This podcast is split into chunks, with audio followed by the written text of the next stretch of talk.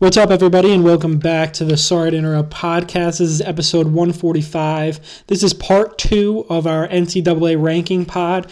Today would have been the day. It would have been the national championship. Unfortunately, that's not happening. Um, but Sean and I ranked our top three national championships since 1990. If you disagree, shoot us a tweet at Sorry Sports, or if you just have some support for us, the Twitter is always there, always lurking. Um, follow us on Twitter at Sorry Sports, on Instagram sorry underscore sports. Shoot us an email, sorry sports at yahoo.com, and check out the website. We have some good content running there now. Greatest website in the world, sorrysports.com. Everybody stay in, stay safe. Hopefully, this quarantining will come to an end. Doesn't look like it, but you know, fingers crossed. Enjoy the pod, and we will talk to you later in the week. When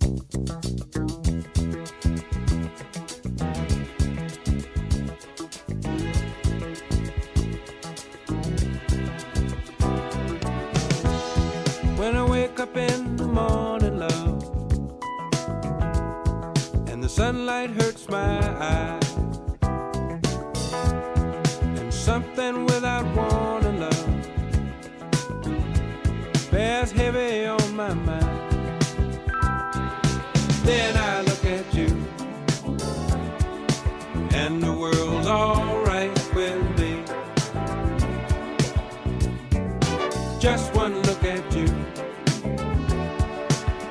I know it's gonna be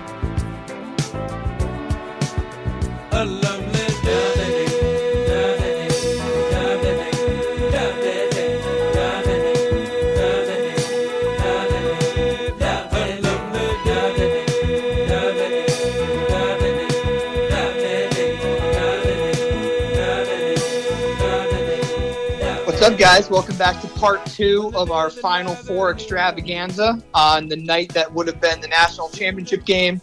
Tom, another great song. You've been on a roll, baby. Uh, give us a little background on this one.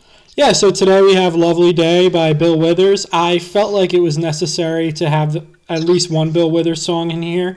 Uh, this happens to be my personal favorite Bill Withers song. Obviously, people know him for Ain't No Sunshine and a few other songs. This is my favorite. He recently passed away on March 30th, so RIP to him. A little background story on the song as well as him. Reached number 30 on the Billboard 100. Definitely should be higher than that. Came out in 1977 um, from the album Menagerie. And Bill Withers, a veteran. Did you know that? I did not. Navy man, enlisted at the age of 17, served nine years. Started writing songs while he was in the Navy. Um, and I already mentioned some of his hit songs. Just an overall great artist on some big uh, record labels, Columbia Records, few others. Um, just an interesting guy. Very cool, man. You've been on a roll with the music. I, I dug this one. I know you send me it every night, the night before of what you're going to play, and uh, you, I really have enjoyed the three, and uh, definitely let's keep it going. Yeah, I like to think I'm a I'm a pretty good DJ. Oh, ex- expand everybody's repertoires, right? Music wise, like yeah, some before, people give that a listen. time- Yeah, this is a good time to do it. So how many why times how many not? times Maybe- can you listen to uh, the Toosie Dance whatever by Drake? Like you know, expand yourself a little bit. There you go. How you that's holding up? That's your challenge to everybody, right? Yeah, how you holding up out there in the cold world?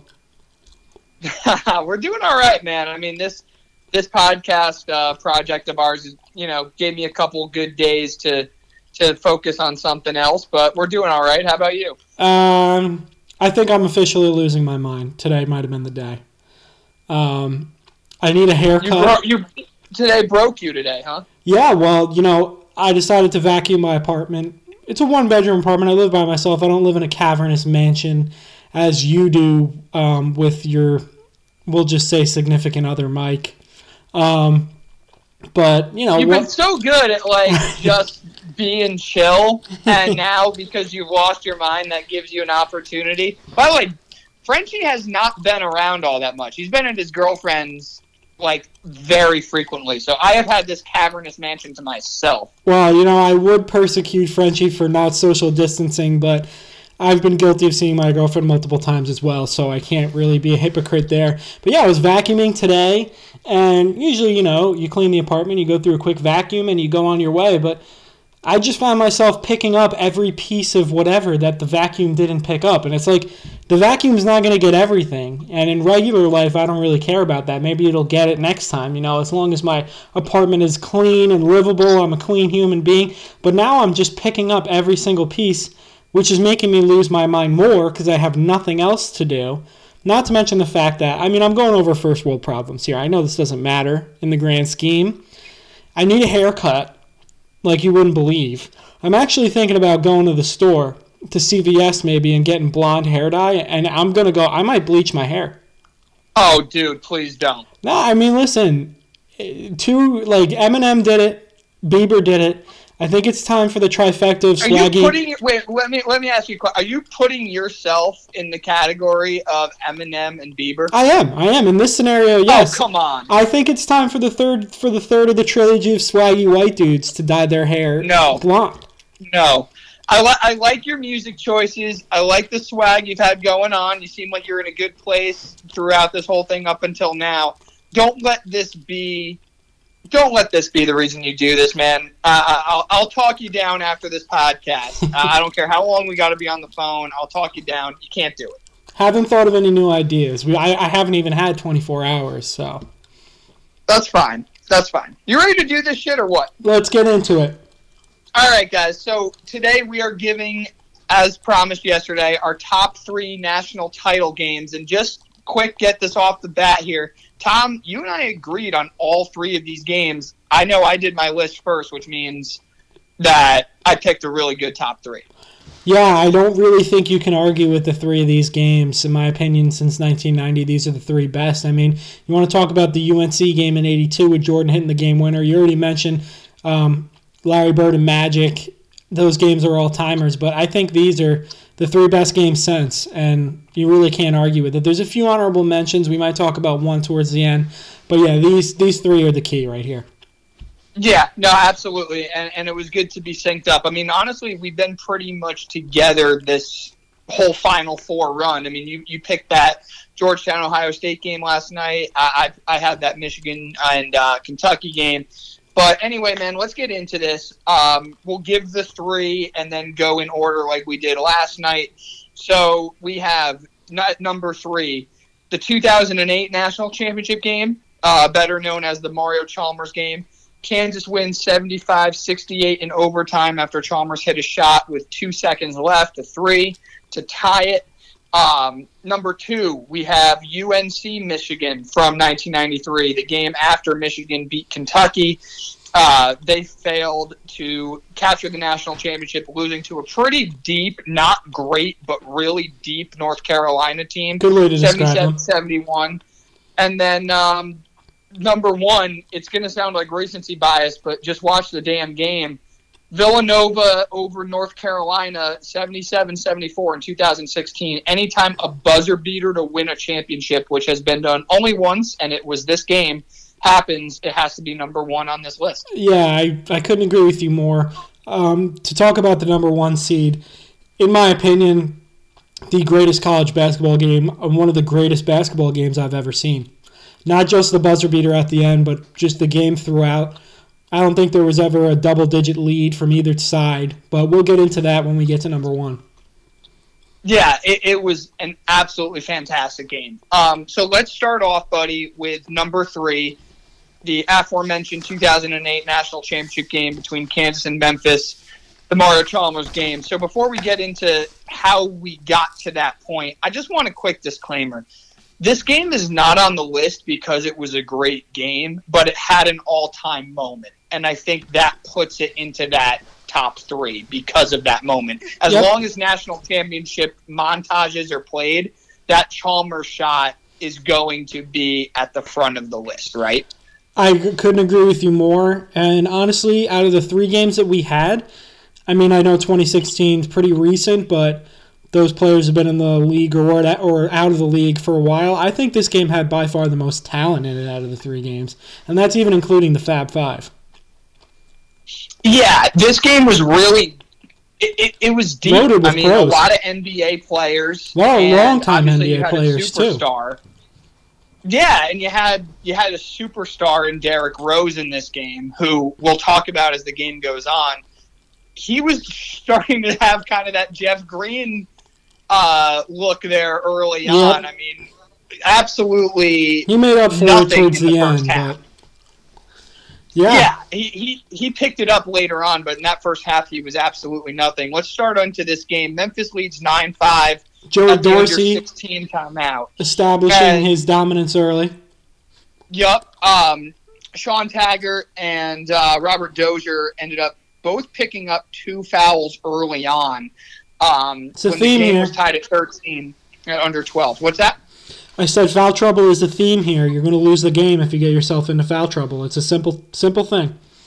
Yeah, and these guys weren't big scorers for them, but they were big time defensive players and impact players for Memphis. And for them to each pick up two fouls at under 12 to go took them out of the first half. Kansas leads 24 21 uh, with 7.25 left in the first half. Rose really wasn't doing anything. At the under four timeout, the game was tied at 28. And then at the end of the first half, Kansas has a five point lead. Rose, these first half stats are crazy, man. He has three points. He's one of four from the field, so clearly not being aggressive. And he had three turnovers. Here's my thing, not only with Derrick Rose, but with the head coach, who we all know is John Calipari. I've spoken about it on the pod before. John Calipari shrinks in big games. I think it one was terrible coaching by Calipari, and Derrick Rose just looked scared out there to start the game. Calipari needs to get in his ear and say you need to have the ball in your hand at all times. There was multiple possessions where after bringing the ball up, Derrick Rose did not touch the ball again, and you could see it in glimpses. Derrick Rose could go by anybody at any time and draw an and-one, draw a foul, or put up a shot, or set up a guy for an open jump shot, whether it went in or not, didn't matter. He needed to attack the rim maybe 10, 12 times more than he did in the first half. Yeah, easily. But I, I mean, I, I'll agree with you in principle on Calipari, but would you really put that on him? I feel like I put this game on the best player Calipari. on the floor. I put this game on What's that? Calipari. I put this game on Calipari completely. He com- he he miscoached this game terribly. Obviously, the D Rose thing's pretty glaring. Not to mention, I think, and my favorite player in this game, and I know you have a soft spot in your heart with him playing a couple years for the Brooklyn Nets, Chris Douglas Roberts, who had a good game. I think he needed a lot more touches as well.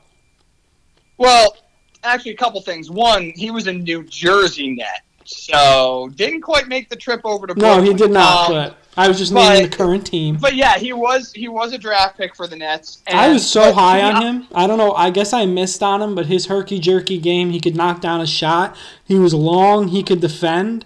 I think he was SEC Player of the Year that year. Um, Conference USA. yeah, yeah. I'm sorry. Are they in the? I'm so. I'm thinking about Cal. I know he's in the SEC now, as well as an All American. I, I just think he should have had a better career.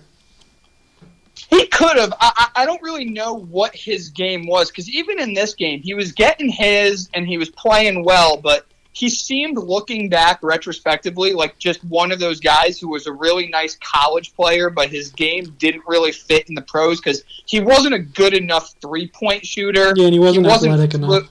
He wasn't fluid enough to get his own shot when he wanted, and he wasn't proficient enough as a shooter to, you know, be able to make those mid-range shots in the NBA. So I don't know. I definitely liked it when we got him because that was at the point where, hey, if you have a nice college career, you're an exciting prospect, even if your game doesn't necessarily translate to the pro level. But I want to fight back on the Calipari thing with you just a little bit because I do believe that he has his shortcomings as the head coach, and despite all the great teams he's had, he only has one national championship for a reason. But everybody in the building knew that Derrick Rose was the best player on the floor, and I don't think Calipari needs to do much more. I think it's like it's not hey, just man, a Derrick Rose thing. It's how also, about you just decide this is my moment on the national stage? No one can stop me, and I'm just going to take over. He looked like he didn't want any part of the basketball game in the first half. I completely agree with you on that. And Derrick Rose definitely shoulders some blame for me, but I still put this game on Calipari because there was at least 10 possessions in the first half where they have either Dorsey or another big man. Their names are deceiving me because I don't, frankly, I don't care about them. Sorry, no Well, offense. They're had, welcome on the pod. Dozier and yet Dozier, Tagger, and Antonio Anderson. And, and these guys were taking contested shots from the free throw line, just low percentage shots. After you see three of those, Cal's got to call a timeout. I'm sorry. And for a guy who's jumping up and down on the sidelines and screaming at his guys to keep those timeouts in his pocket, they could have sealed this game in the first half.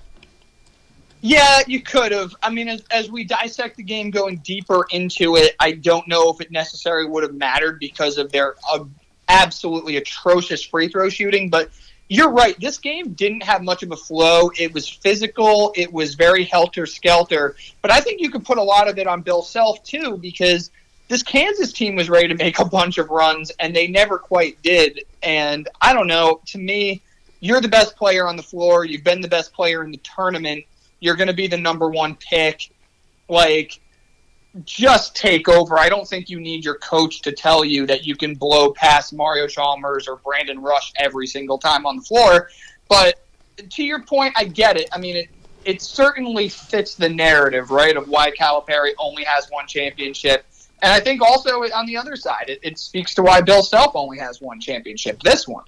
Yeah, um, I mean, my whole case with Calipari and the reason why Memphis lost this game was obviously bad free throw shooting and also a lot of silly fouls. I mean, Dorsey fouled out um, at the end of that game, and he couldn't play in overtime. Um, but with Coach Cal, I just thought it was the I thought he was the other key to the game of why they lost. I'm still going to say it was bad coaching by him, and again, I think they could have won this game in regulation. Okay. I mean, it definitely presented itself to be that way, right? So we mentioned Kansas had a five point lead at the end of the first half. When you go into the second half with 15 15 left in regulation, Kansas is up by one. Dorsey picks up his third foul. Under 12 timeout, Kansas leads by one. Memphis takes the lead after Derrick Rose decides that he's going to start being a focal point in Scores game. He 10 hits the three at the under. Yeah, at the under eight timeout, scores the ten straight. Kansas eventually now is by is trailing by four with five fifteen left, and this is at a point where they hadn't scored in three minutes and thirty eight seconds, which goes to show again, Bill Self he wasn't calling timeouts either. He was just letting his guys play when clearly there was no one who was ready to take a shot. There were no real sets. They were missing layups. And again, when the moment happens, this game deserves to be ranked. But this was not a clean or well played well played game at all. It was really the antithesis of that Villanova North Carolina game uh, eight years later. Yeah, um, and I want to talk about the second biggest shot in this game. You said about we're in we're into the second half, about five minutes left. Four minutes and ten seconds with three seconds left on the shot clock. I'm sure you remember this shot. Derrick Rose banks in what was a three, but then they took a second look at it, and it ended up being a two.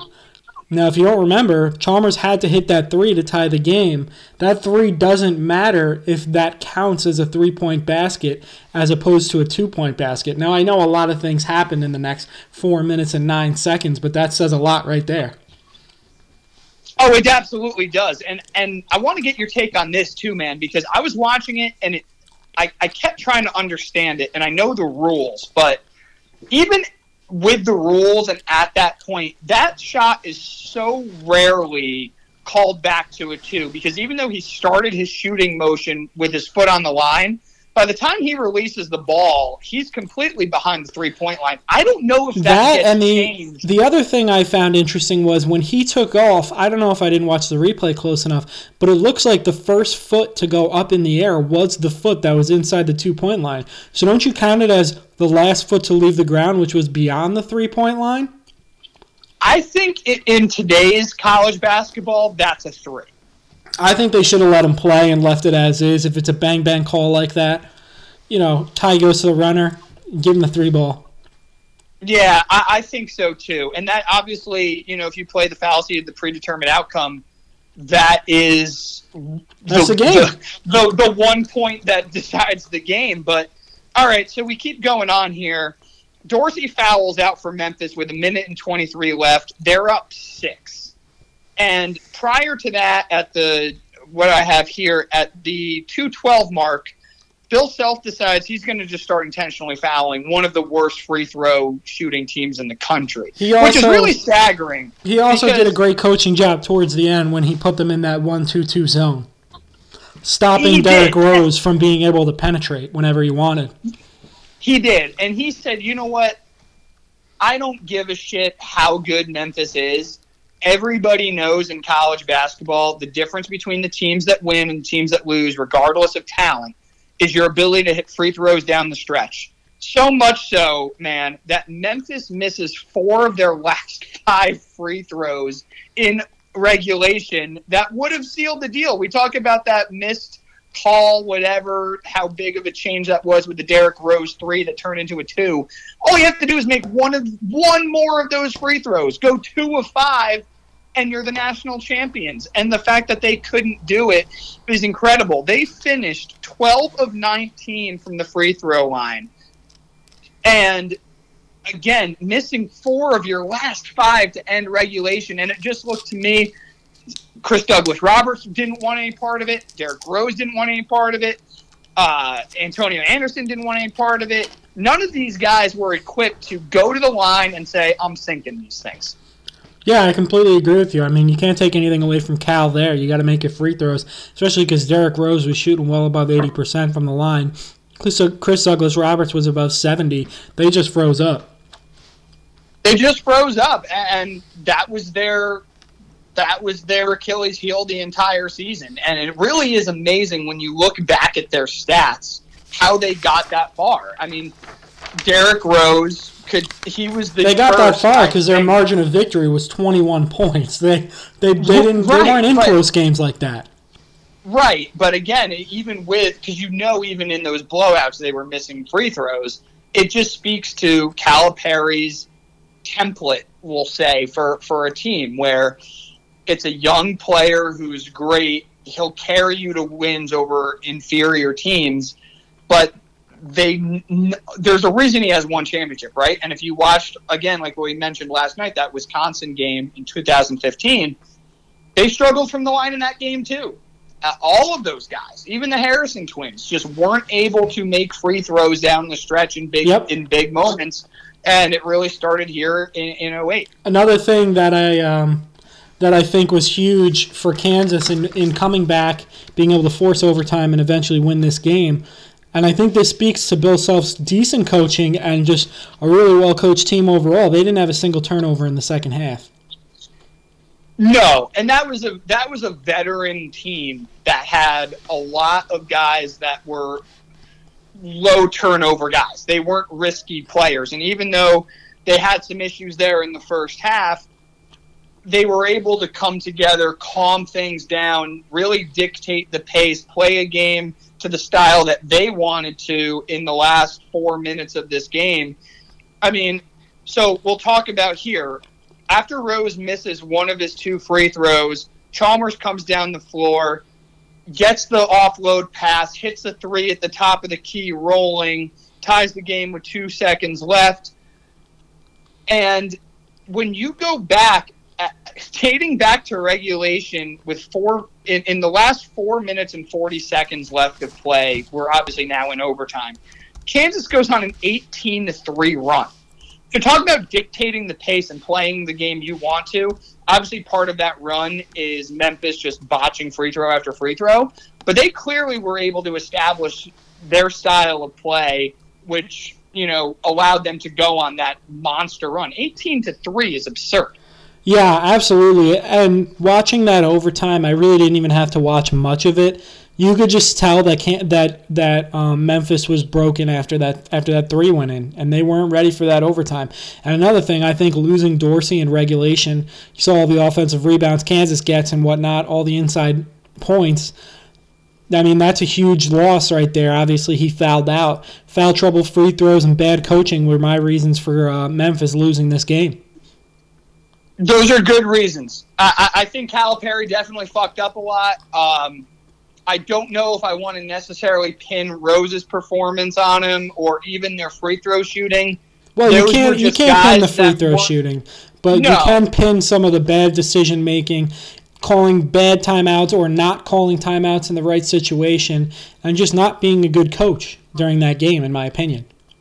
Well, to your point, and why you've been so. He's a great cheerleader. He's a great recruiter.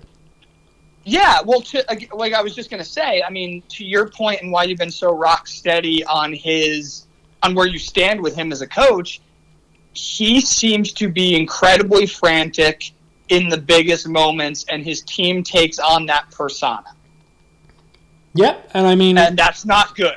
Every team takes on their coach's personality. And he's calm, cool, and collected. SEC championship games, all throughout the regular season, early tourney games. But then when, when you turn up the heat on him, you get to the Elite Eight, the Final Four, and the national championship game. Unless you have by far one of the greatest college basketball players of all time and one of the greatest college basketball teams of all time, led by Anthony Davis, you're not going to win. No, and there were even doubts that year as to whether they were going to be able to seal the deal or not. And I think that was due to him. revenge.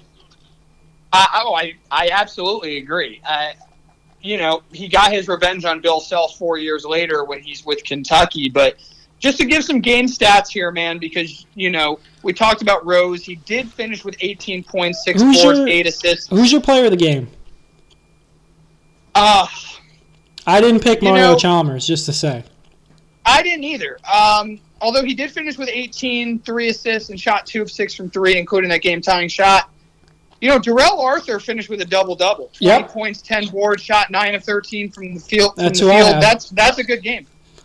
That's absolutely who I have, Darrell Arthur. I think he was steady throughout the entire game, and I think he was the best player on the floor that night. You know who gave them a huge spark was um, Sherron Collins. Oh, absolutely. 11 points and six board or six assists, four boards, and shot one of four from three. If you go to the Memphis side, CDR did finish with 22. I think Chris Douglas Roberts is the second best player in this game. I don't think, aside from his missed free throws, which I believe he went one for three down the stretch, if I can remember correctly, maybe something like that, two for four, I don't know. Um, but he wasn't the reason why they lost at all. No, he was not. No, I'm in total agreement with you there. Just to finish up with some team stats here, Kansas, they hit the most important three of the game, but they only shot three of 12 from three. But here's the money stat, man. They go 14 of 15 from the free throw line. Yep. And in college basketball, that's what wins. Conversely, as I mentioned before, Memphis is 12 of 19 from the free throw line, missing four of their last five.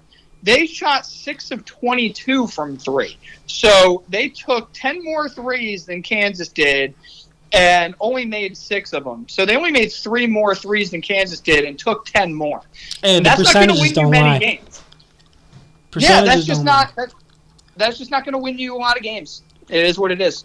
All right, so you have player of the game, as do I, with Darrell Arthur. Obviously, Chalmers, Chalmers hits the biggest shot. He was a huge part of the game, but I think you don't win that game without Darrell Arthur's performance. And then the best player in the game, in my opinion, even with his injuries, youngest MVP in the NBA of all time, multiple time All Star, still doing it to this day, coming off the bench. That's Derrick Rose. No argument, and it's not even close. I will Although- give Mario Chalmers some credit. He he was the starting point guard on those two Miami teams that won championships, and he seemed to have played well. And I remember him hitting some big shots Yeah. in big games in a lot the of NBA defense.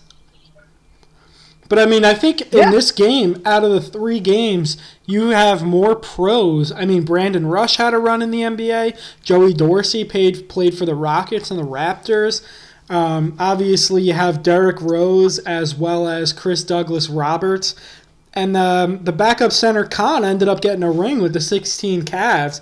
And I'm thinking I'm missing a few. Darrell Arthur had a 10 year too. Terrell Arthur had a couple years there. Yeah, 10 straight, my friend.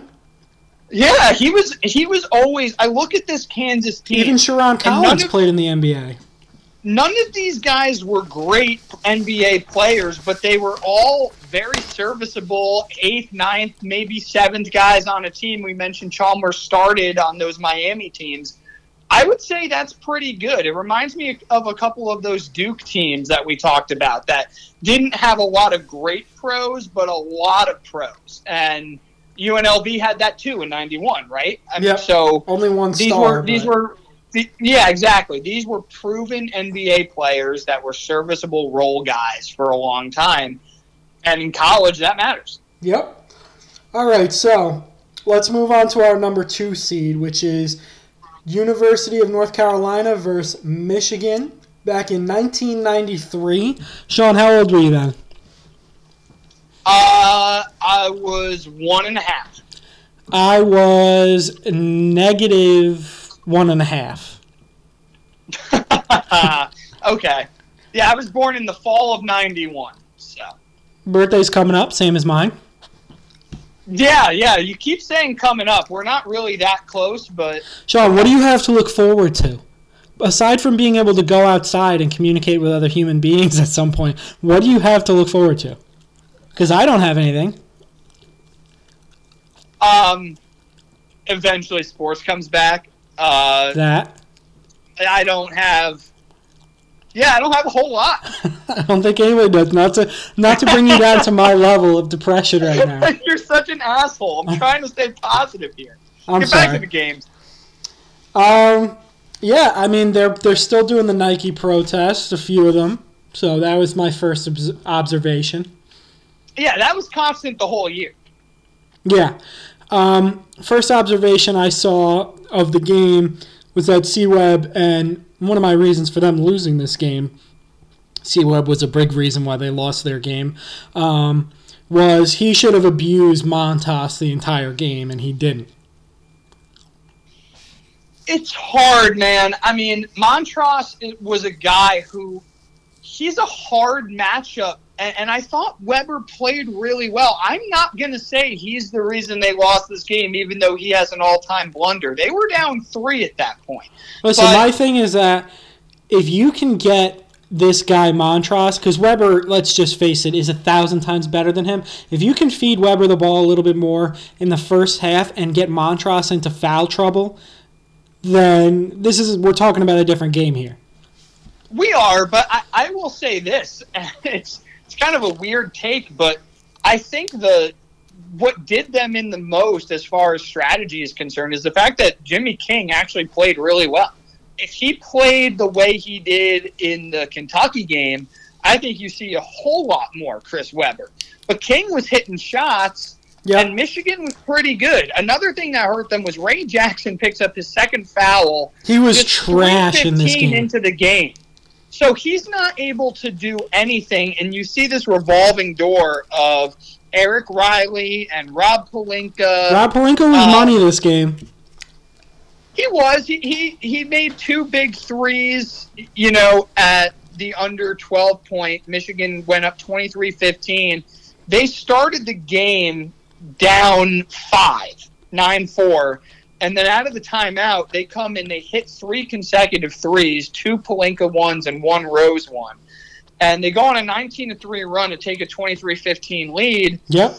Um, at the under eight timeout, the game's tied at 25. UNC goes on a little run of their own, 7 nothing. At under four timeout, North Carolina's up one. And at the half, UNC's up 42 36. They have a nice little six point command of this game. Webber sat for the final 330 of the first half just to give him a blow and make sure he was good to go. I think that was when Montross was able to take a lot of advantage. But also, Dean Smith shows why he's one of, if not the best coach in the history of college basketball. I mean, you got John Wooden and Krzyzewski, obviously, and Bobby Knight too, but he he worked his bench to absolute perfection in this. Yeah, I had that that as one of my notes. I wrote Dean Smith completely outcoached. Um, what's his name again? He co- he coached at San Diego State too. Steve Fisher. Steve Fisher throughout the whole game. I mean, between the trap, that classic UNC basketball right there, his substitutions, even the plays drawn up on out of bounds play. I know they had the back cut that turned into an alley oop, but there was a lot more that got them buckets, and just overall offense. Yeah, no, they were great, but they were also deeper. Like I'll tell you this. I mean, I'm looking up and down here. You got Brian Reese. You got Kevin Salvadori, who played very, who played a lot of big minutes. Pat Sullivan, Yeah. Henrik Rödl. Uh, Michigan didn't have those guys. No, Michigan. They were only Aside- they were only two deep, really, on the bench between Riley and Pelinka. Yeah, Riley, the big seven footer, and then Pelinka, who can obviously knock down a shot, and he's smart with the basketball. Aside from that, their bench, a couple other guys came in, but did absolutely nothing. They were complete garbage. Well, to Dean Smith's credit, I mean, he knew he had the advantage there where he could, you know, Outlast really, yeah, he, he could work that bench knowing that he had the advantage just as far as personnel was concerned and massage that bench and say, okay, Webber's out, Montross, you're going to play.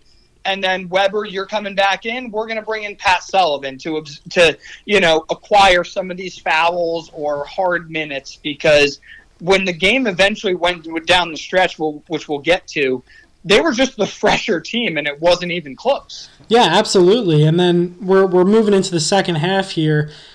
Obviously, it's it's all Michigan to start. Um, but UNC stuck around. They stuck to their game plan. Obviously, good coaching by Dean Smith.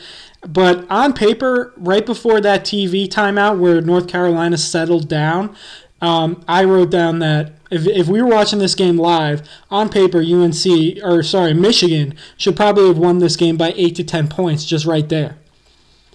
Yes. Yeah, I'm, I'm in complete agreement with you there, man. I mean, there this game was ready to be seized by Michigan, and they didn't take it. North Carolina, though, I give them credit because you know it doesn't just take one team to collapse; it takes another team to to stave them off. And North Carolina did a really good job of staying in this game when it looked like it could have gotten away from them. Yeah, absolutely. And again, I, I couldn't give Dean Smith enough credit. Um, that's just good coaching. That's why he's one of the best of all time. So let's take it to this point. There's 228 to go. North Carolina's up one. UNC calls a timeout, and both teams decide, okay, this is where the championship is decided. We're going to just deploy all of our starting, both of our starting fives. So all 10 starters are on the floor at the 228 mark. Michigan forces a North Carolina turnover on an inbound play, trailing by three with 42 seconds left. Yep. Um, I believe that was I believe that was Brian Reese that that stepped on the that stepped on the line. yeah, he stepped on the uh, corner line there. Yeah, that that allowed Michigan to get the ball back. So now you're thinking, okay, they're down three. There's time for them to make a shot and foul, and we get all the way down where Pat Sullivan gets fouled and Webber. Here comes you know one of the most iconic sequences in in college basketball history, right? Yep. So Sullivan goes one of two from the line, hits the first, misses the second. Webber gets a tough board. And one thing that I don't think gets talked about enough, blatantly travels. Well, I North think that's the Carolina reason why he turned it over. Screaming up and down. What the fuck?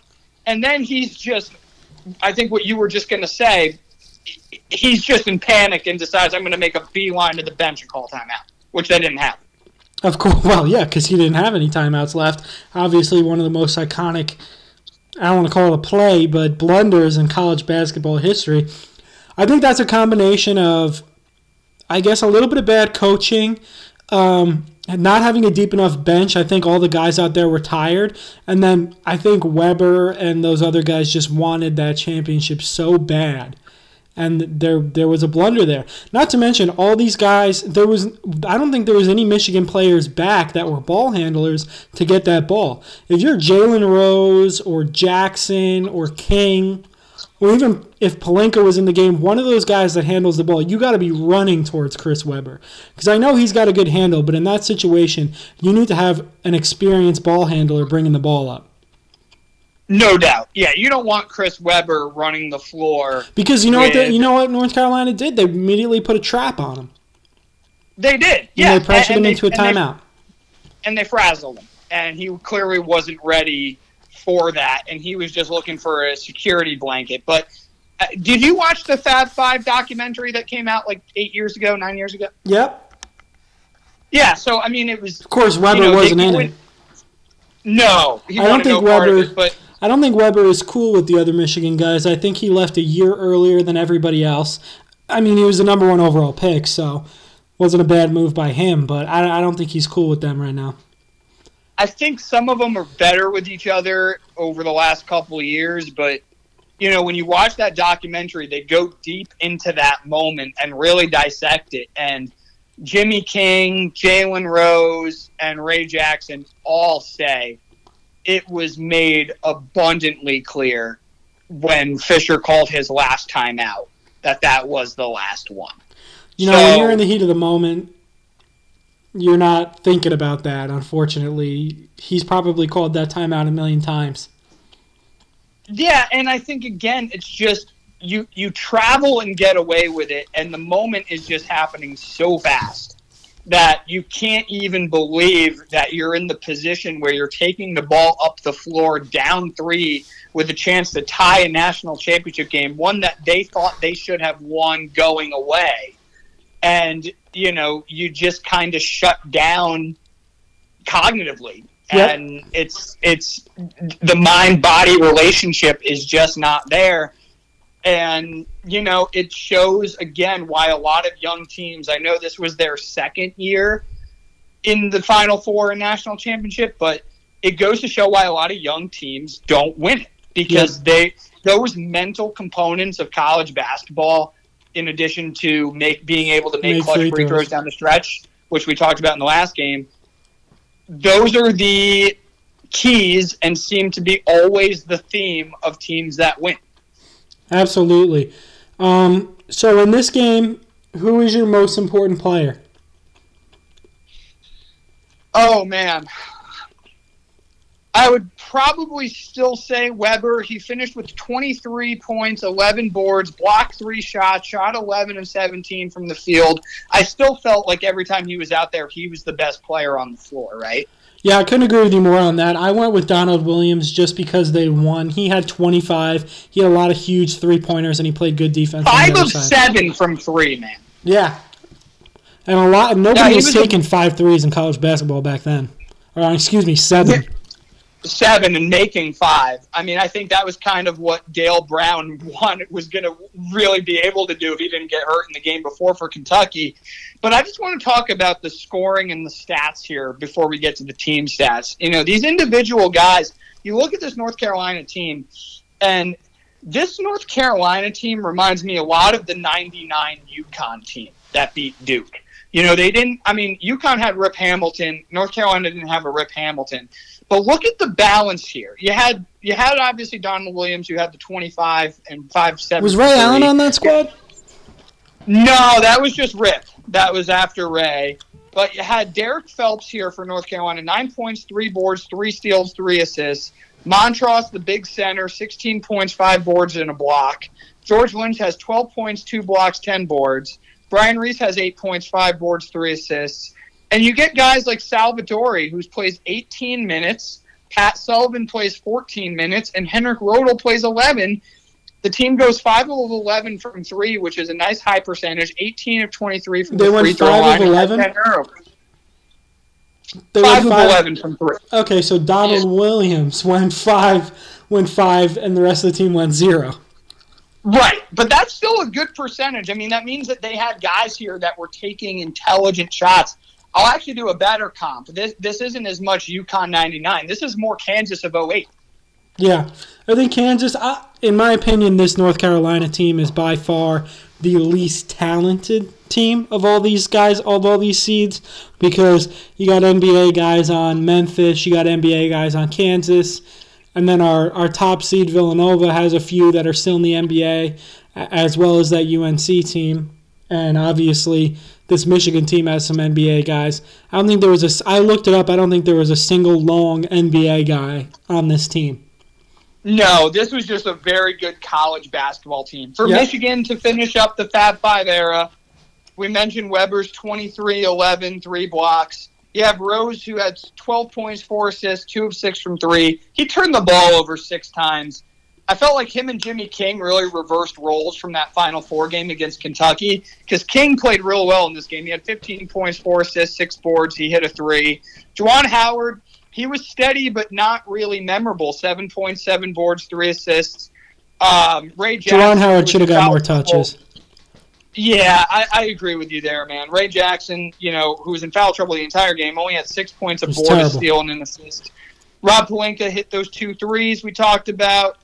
Finished with six points and two boards. He played 17 minutes. Eric Riley, two points, three boards in 14 minutes. They just didn't have the depth that Carolina did, and as we talked about, I think that was one of the biggest reasons Carolina was able to win this game.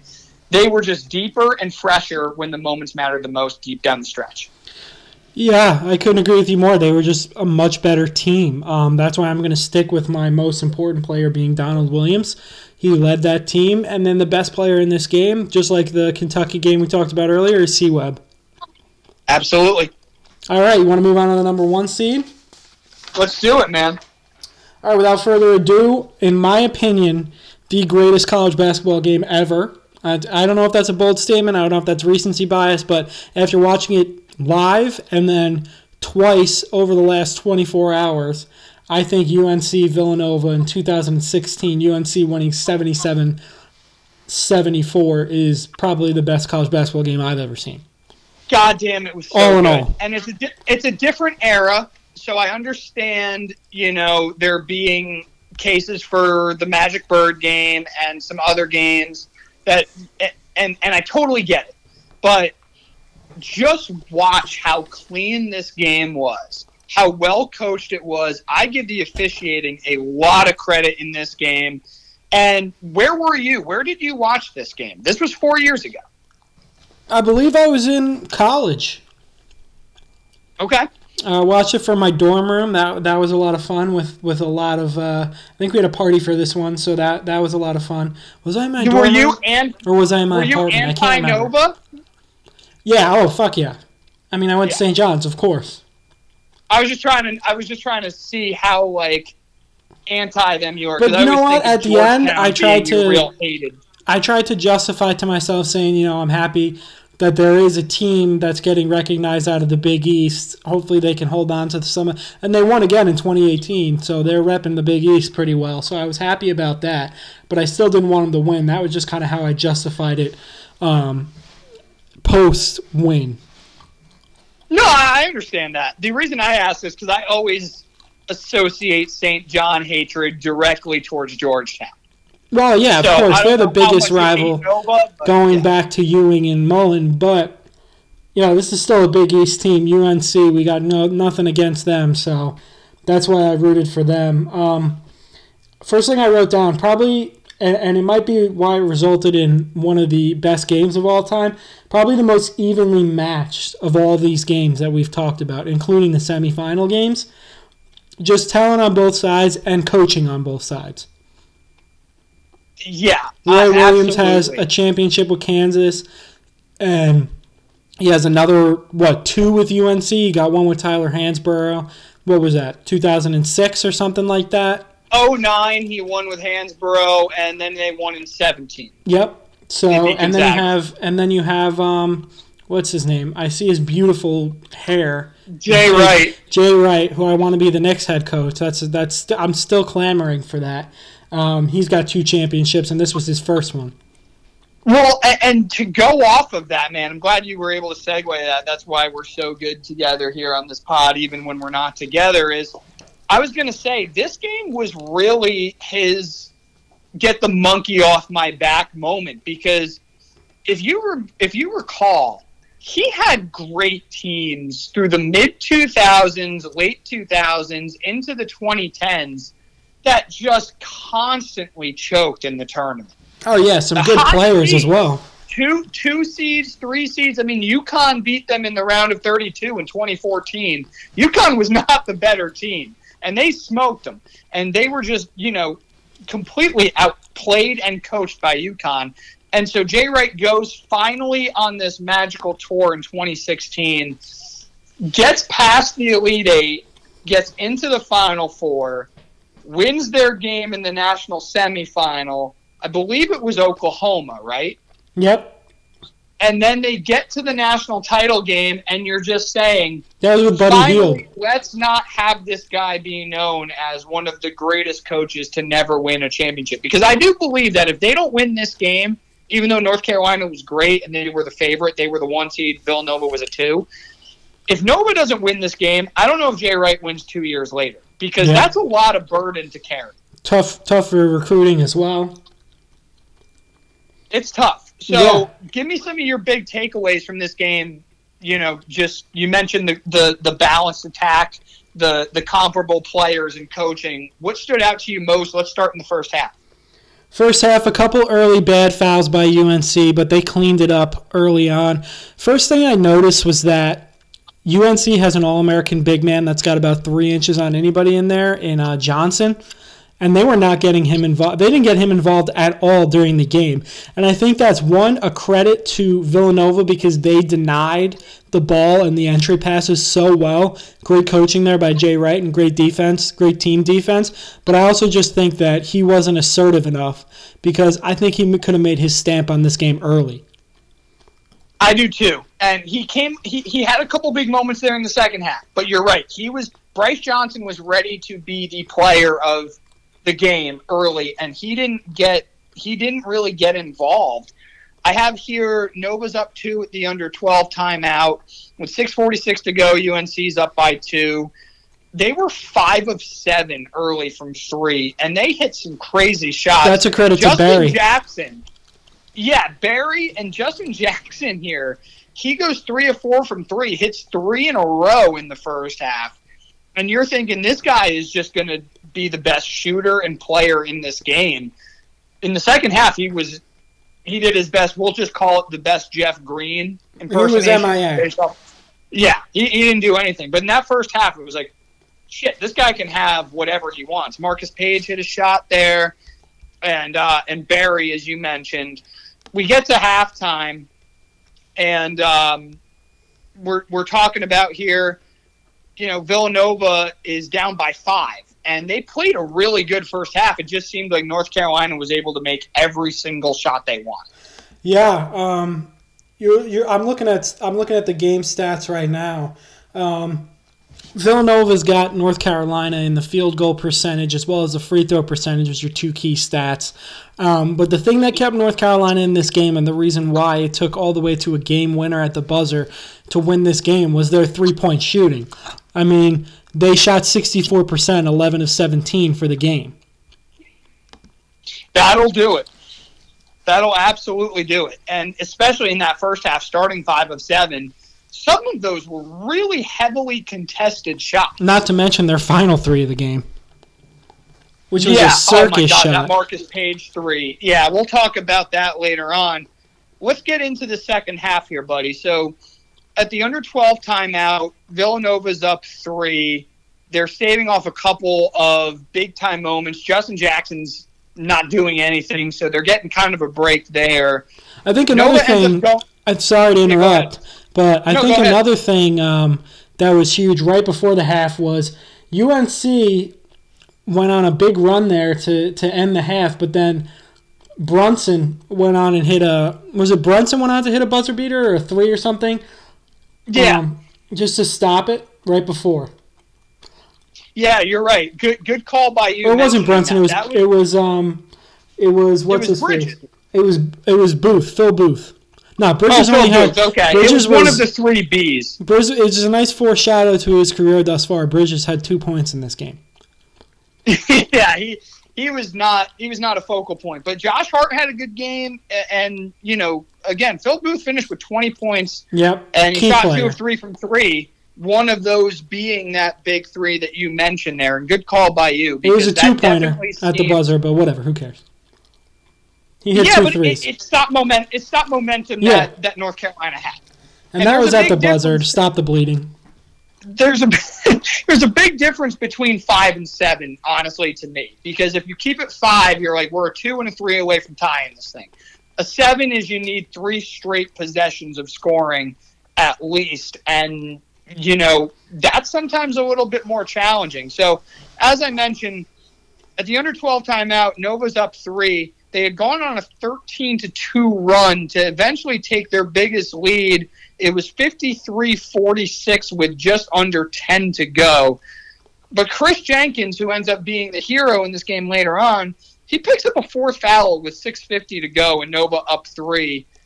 That was tough because, you, again, you're waiting for him to really establish himself in the flow of this game. He had some big moments, made some big shots but it wasn't consistent because he was always in and out of foul trouble. Yeah, if they didn't go on, if he didn't go on to hit that iconic shot and they didn't win this game, I think we'd be talking about that a lot.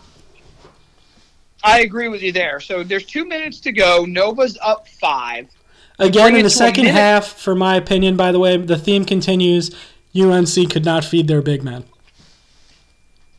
No, No, they couldn't. And and Kennedy Meeks, he finishes up with seven boards. Isaiah Hicks only four boards. Each of them had only four points. But you were begging these guys. But I I honestly, man, I give Ochefu a lot of credit for Nova because he was tired in this game. You saw him calling for timeouts or doing his Larry Johnson imitation of needing a couple seconds for a breather. But he stood his ground and played really good defense late in this game when he was kind of running on empty. Yeah, Kennedy Meeks. Um, I agree with you. Ochefu had a great game. Kennedy Meeks made much more of an impact when they won the national championship the year later. He did, and he was an interesting player. You kept waiting for him to get in shape, and Roy Williams. I think they still are because he's in the. D League right now. Yeah, I mean, he was a good, really good player as far as talent, but he wasn't able to untap it until, like you said, the year later, where he was a hero on that team that beat Gonzaga. Uh, if memory serves me correctly, he had a really good game against Kentucky Yep. in that game where um, who was it? The the the white boy there for for North Carolina hit that big shot. His name's escaping me now. I see his face, but I can't remember it. Got the beard. Yeah, I know who you're talking we about. might, yeah, we might remember it at the end of this. Who knows? But in this game, he wasn't great, but he was physical. We have a minute to go, and right now we've got Brice Johnson who hits a shot to make it a one-point game. It's seventy to sixty-nine. Josh Hart's fouled with 13.4 seconds left. He makes both free throws. Nova's now up three. And here comes the honestly to me, man, one of the greatest sequences in college basketball history because of the importance of the moment, how little time was left, and just you talk about momentum being taken away on both sides. Was it Luke Maye? Was that it? Resilient. Luke Maye. Well done, baby. I didn't even. done. I Yes. was in the midst of googling it, but then it just came to me. Thank you. Well done, baby. Well done. Yeah, he hit that. Keep talking shit about names. Kentucky. I'll give you credit for that one for sure. That definitely doesn't. Uh, that definitely doesn't save you from all the other blunders you've had, but that was a good recovery. Well done. Yeah, he hit that shot against Kentucky in that game where Malik Monk hit a couple big three. That was a great game too. That was an Elite Eight game. Yeah, But, it was with um, Fox too.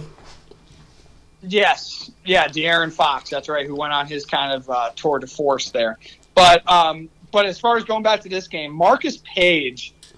First of all, the fact he got the ball, there was a. It looked like a steal by Ochefu, who just missed it. Dove for the pass, missed it, and as time is winding down, Paige has to readjust in midair and hit just an unbelievably crazy circus three. He couldn't even believe he made it Yeah. and that's with 4.6 seconds. How did you feel when he hit that shot? I mean, that was insane.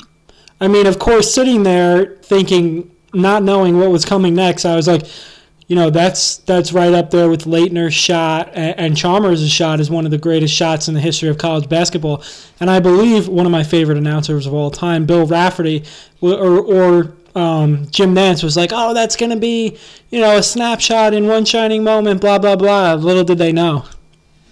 Little did they know. Little did And we know, too. So, so damn quick because you're thinking this is, like you said, this is one of the greatest shots in finals or NCAA tournament history, and we're going to have an overtime for the ages. And I like how Because you Raftery. knew They panned. I wrote this down. They panned to MJ, who was going nuts in the crowd, and Raftery called him the kid. I love that. That is awesome. Yeah, Raftery's great. He's he's out of his mind, but he's fun, man. He is. And you know that three man booth that they've got now, Nantz bringing in Raftery and Grant Hill. I think they do a really good job. Oh yeah, couldn't agree more.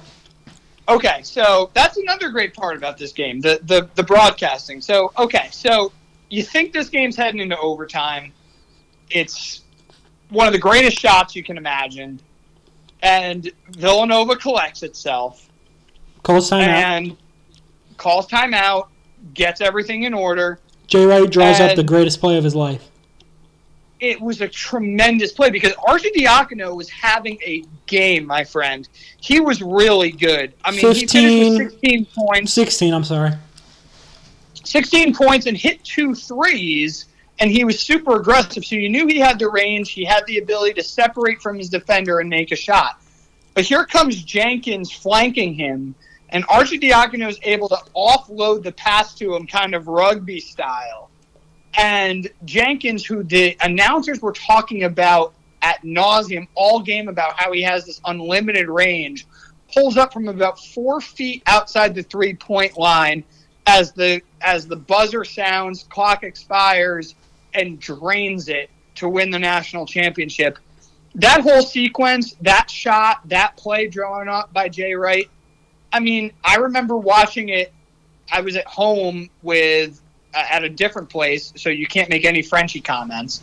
With a couple old roommates at the time, I was like, "This is one of the greatest moments in sports history," and I couldn't believe it. Yeah. I mean, how many times are there a buzzer beater to win an NBA game or to win an NBA Finals? I don't think there ever is. Is there? No, no finals games. Closest is the Ray. Allen with the Heat. Right, and that was a game, and that was that was to tie it, and that was in Game Six. Yeah, and that was to send it to Game Seven, I, from what I remember. Um, yeah, And then then, it wasn't a winner. It was it was, It was a tie. tire, yeah. it yeah, yeah. yeah, no, I mean that shot was iconic. It, it was shocking when it happened, and you know I was happy for Villanova. What a game! What a game is right. And we talked about his foul trouble, but Kris Jenkins did finish up with that three, finishing with 14 points, two boards, and shot two of four from three with one of, if not the most important, the most important shots of, in in NCAA history. Yep. All right, so let's look. Let's look on to the most important player in this game. I and this was a real team game because I have four listed here. And to be honest, I needed your help making this decision because I didn't know. I got Jenkins, Arcidiacono, Phil Booth, and Josh Hart. Shit, man. How do you argue with it? I mean, we hate for this to happen for our best game ever having to kind of do a team effort, but that's really what it was. I mean, I guess we can just say Kris Jenkins because Yeah. he hit He hit the he shot. hit the shot. Yeah, I'll, I'll just say Kris Jenkins to not be a pussy, but Hmm. Arcidiacono, like we said, finished with 16. Hart finishes with 12 points, eight boards, a steal, and a block, one of three from three. You talked about Phil Booth hitting that that jump shot from, a, I believe it was the foul line to end the first half. He Yeah, 20. 20 points. Yeah, 20 points, two boards, two of two from three, and played 25 minutes. Mikal Bridges, as you said, really didn't do anything. Quiet. Two points in 15 minutes. Um, Kris Jenkins, I mean, that shot is going to resonate. Jalen Brunson had four points. He, he was not very. He's he was a Uh, bigger player in 18. Yeah, he wasn't. He wasn't instrumental in this game, but he didn't really have to. And Daniel Ochefu, I, I, I, he played a lot of big moments. He's one of those quintessential guys who, on a championship team, you look back and say he was the third or fourth best player. He finished with, with nine points, six boards, and two blocks. But No, I appreciate you, being giving him to- love. He deserves it. stay in that game when he's shot and gassed and and not and and guarding And not make you know dumb fouls. Kennedy Meeks and Isaiah Hicks for North Carolina, who were big boys. Yeah, I agree with you completely. I'm going to go with Jenkins as well as kind of a cop out, don't want to be a pussy pick. And then for my best player or most talented, whatever, best career, it's still early for all these guys, but I combed up and down the roster. A lot of D League guys, a lot of fringe NBA guys. The best player so far has been Josh Hart. He's played the most. Yep. Yep, I'm in complete agreement with you there, my friend. I mean, Justin Jackson's had moments, but, yeah, but uh, he's been Josh in and out of the G League. He's already on his second team. I mean, you have Brunson. He's been with the Mavericks. You have Arcidiacono in and out of the D League. He's with the Chicago Bulls now. Really, on the on the other side, it's just Jackson. Yeah. Oh yeah, no, I wasn't refuting the Josh Hart pick at all. I mean, he's mine too, but Justin Jackson's had some moments, and I still feel like Mikal you Bridges even saw in this game, his shot is so pure that if he gets himself into the right situation, he could be a nice player. Yeah, he's playing good minutes on the mat. Well, before this shit all happened, he was playing decent minutes on the Mavs. It's just the most impact player. We both agree, Josh Hart. Josh Hart. Okay, so this game was fucking awesome. Those are our Best college top basketball three. game of all time. I'm saying it. I don't care that I haven't seen. You did. wasn't you around. did say last night that that Duke UNLV game might have been. No, I changed my mind after watching this Well, twice. Well, when you have the the tournament on the line, you know the championship on the line, as opposed to a chance to play for the championship on the line, um, obviously that changes things. We each have an honorable mention here that didn't crack our top three, but they were tremendous games, and anybody listening should go watch them. Tom, I want you to lead off. What's your honorable mention for a national championship game of the Um, last thirty years? I mentioned this one to you, the 2010 national championship, kind of when Butler got over the hump. It was that's another Big East team there for you. Um, it was Butler against Duke. This was kind of when Coach K crossed over into the one and done era, I guess you would say. He had the big three freshmen there against Gordon Hayward. Um, came down to the wire. Gordon Hayward almost hit a half court shot. I think it just rimmed out to win it. Um, just an overall fun game. Um, Justice Winslow, what was it, Tyler Johnson, or what the hell is his name? He he played to with the Timberwolves, and then obviously you have Jahlil Okafor, who at that point everybody was saying was the number one overall pick. Obviously over the over the summer and whatnot before the NBA draft, Karl-Anthony Towns was proven, and I, I think that's the Minnesota Timberwolves made I am pulling up this game. I'm pulling up the game stats for you right now, sir. So for Duke, you had you didn't have either of those guys, man. I mean, you had Kyle Singler, Nolan Smith, who was probably the most. Oh, I'm talking about the wrong game. player. I'm sorry. Yeah, you got Jon Scheyer, Lance Thomas, and Brian Zoubek to round out the starting five. You had Miles Plumlee and Mason Plumlee both on this team, and Andre Dawkins as well. So stat wise, you had Singler who finished with 19, Nolan Smith finished with 13, Jon Scheyer finished with 15, Thomas six, Zoubek eight, and on the other end, you had Butler who started Gordon Hayward who only had 12, missed that big time shot like you said.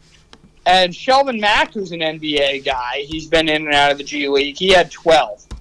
I got my games wrong. I'm sorry. Jesus. I think you were talking about the 2015 Duke team that ended up winning it all. Mm-hmm. They beat Wisconsin um, after Wisconsin pulled the upset over Kentucky, like you said. Yep. But yeah, no, this 2010 game was great because it was played in Indianapolis, like a stone's throw away from Butler's campus.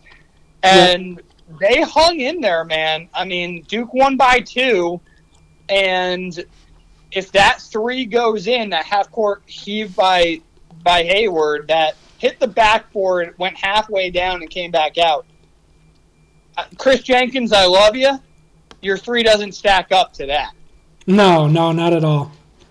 My honorable mention is UConn Duke 99, and I don't want to hear any homer pick bullshit. You, I told you about this game. Did you watch it or, or, or look at it at all? Nope, I did not. All right. So Well, why don't you I'm go ahead, gonna- bud? I'm, I appreciate that. I'm not going to give you any shit because I noticed I didn't put the 2011 or 14 UConn teams in here because those weren't those were the 2011 game. Honestly, was one of the worst national championship games of all time. It was UConn Butler, and it was absolutely heinous. It, no team deserved to win. And then 2014, UConn beat Kentucky.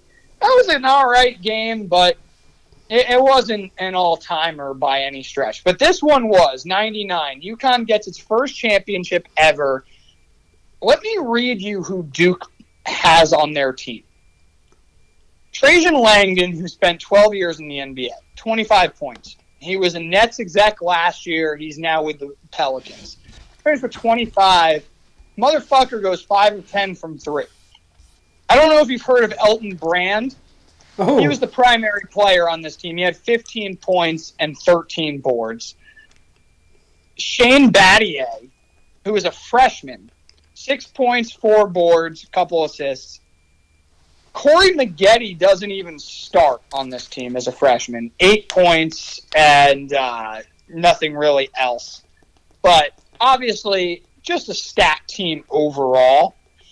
UConn, Richard Hamilton finished with 27. Again, like I said before, you know, they he was just a guy that was able to get a shot whenever the hell he wanted. And even though it was a pretty balanced attack, you have Ricky Moore with 13 points, Kevin Freeman with six, Khalid El Amin, who was the starting point guard with 12. You go to the bench, Albert Mouring six points, Edmund Saunders four points, Souleymane Wane. Are you gonna cry points. right now? Jesus Christ, we get it. They won. Rashamel Jones three. I'm not going to cry. This is an awesome game because the flow of this game was great the entire time. How And old were you? was cool- uh, at that point, I was seven. I'm sure you really enjoyed that game as a seven-year-old. No, but I rewatched it and enjoyed it a lot. Listen, just because you don't have any moments as a St. John's fan, but no, dude, honestly, great game because two really damn good teams, couple NBA guys here that have really nice careers, and you talk about a great college basketball team. UConn had lost to North Carolina the year before in the Elite Eight, and they all five starting guys from the year before come back as starters the next year. I think what's cool about that is you're not going to see that that much more often. Like it, it doesn't happen in today's game. Two or three of those guys, especially Hamilton, would have left early. 77-74 UConn. Khalid El-Amin makes two free throws when UConn's up one. Duke has a chance to tie. You're going to get the ball to Langdon, who had made those five threes, and he trips up the floor and UConn wins their first championship. And uh, that was a great game, but it didn't crack my top three. Oh, we're still recording. Sorry, I fell asleep. You're such a dick. You're such a dick. You're such a dick. Listen, if you want to go back to 1984 and talk to me about how Chris Mullin lost a Final Four, I'd love to hear it. I wasn't alive then. It's Well, sad. then, you know, it is what it is. I'm being objective here. You even gave my UConn pick shit last night until you were like, yeah, that was a good game. You're so mad right now. Listen, you how far along are you on Tiger King, buddy? Have you watched any more since the la- No. since last night? Oh, No, I oh, you're- finished Brockmire, though. That was real good. oh, Brockmire's that announcer thing. Yeah, it was. It, it's a it's a good show. Yeah, I got to get around to that one. Um, listen, your assignment for the before the next time we record, which should probably be later this week, is to finish Tiger King. Okay. I know aside from training a few clients, you don't really have anything else to do, so get on that. um, a few things. Did I mention that I watch? I was rewatching Ozark. That's a good show. I have to recommend to everybody. And then I watched something else on Netflix. I don't know if you came across it. It's called The Platform. I watched that um, maybe last week. I haven't seen it No. Um, it's an interesting one. I, I haven't decided if it was the best movie I've ever seen or the worst. So well, that's a big gap. let me tell you, it was it was it's a Spanish movie, so it's it's oh it's like dubbed over or whatever you want to call it in English. But Netflix does a really good job with that. I have to give them credit. You really once you get into the movie, after like three minutes, you really don't notice. So no complaint there. Just maybe the overall movie and the ending. Um, it's a weird one, but I, I would recommend it to watch. Maybe if you need to uh, reflect on a few things and think about a few things. But yeah, can't really decide if it's the greatest movie or the worst. I also saw Us uh, recently, which I had not seen. Was a little bit disappointed in that movie. How so? You know, P, um, what's his name? Jordan Peele. He came out with um, Get Out, and that's one of my favorite movies of all time. I have to be honest with you. And I was just expecting more out of Us, honestly. It was just a disappointing movie.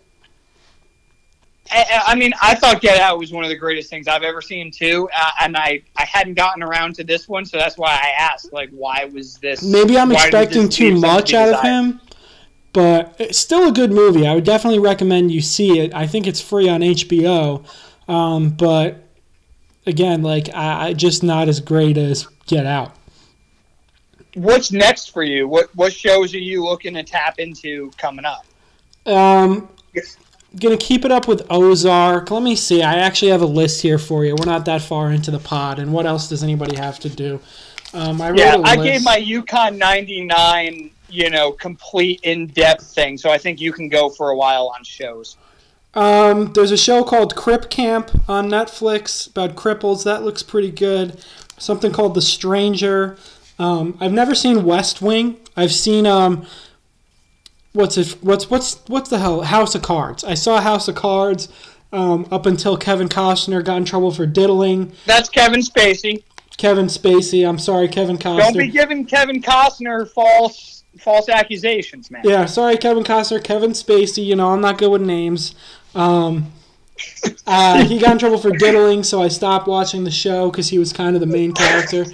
Um, the Black Mirror, I haven't seen all of that one. The Seven Five. There's a Miles Davis documentary on Netflix I'd like to see, as well as a Woodstock documentary. That one sounds right in your fucking wheelhouse, Sean. Uh, which Um, one was it? Because I've seen a few. Oh, okay. Um, and then I've never seen The Night of, so I'd like to watch that. That You was gonna a tell me which series. one it is? Like, what's the name of it? The Woodstock one? Yeah. Oh, I don't know. I just wrote Woodstock down in my little journal here. it's on Netflix. Just look for it. I mean, come on, everybody's got Netflix. Uh, Jim and Andy. I don't know if you saw that one. It was about Jim uh, Carrey playing a role that kind of fucked him up in the head. No. Uh, and then there's a HBO series with the guy from Big Fat Liar and Billions. What the hell is his name? I don't remember. Um, Oh, Paul Giamatti. yeah, he plays John Adams, and that I'm I'm not as much of a history buff as you are, but I, I definitely am into history, and that one seemed like an interesting one. My mom You know, I actually remember- recommended that one. You know, I remember when that was on, and I, I saw snippets of a few episodes, but I never got into it. I, I feel like he would be really good in that role um, because he's done so much. I just love that you mentioned him as big fat liar. Like that's that's great. That With movie, that movie's he's an all done. timer for me. Couldn't agree more. Couldn't agree more. So, yeah, watch Big Fat Liar. That's another recommendation.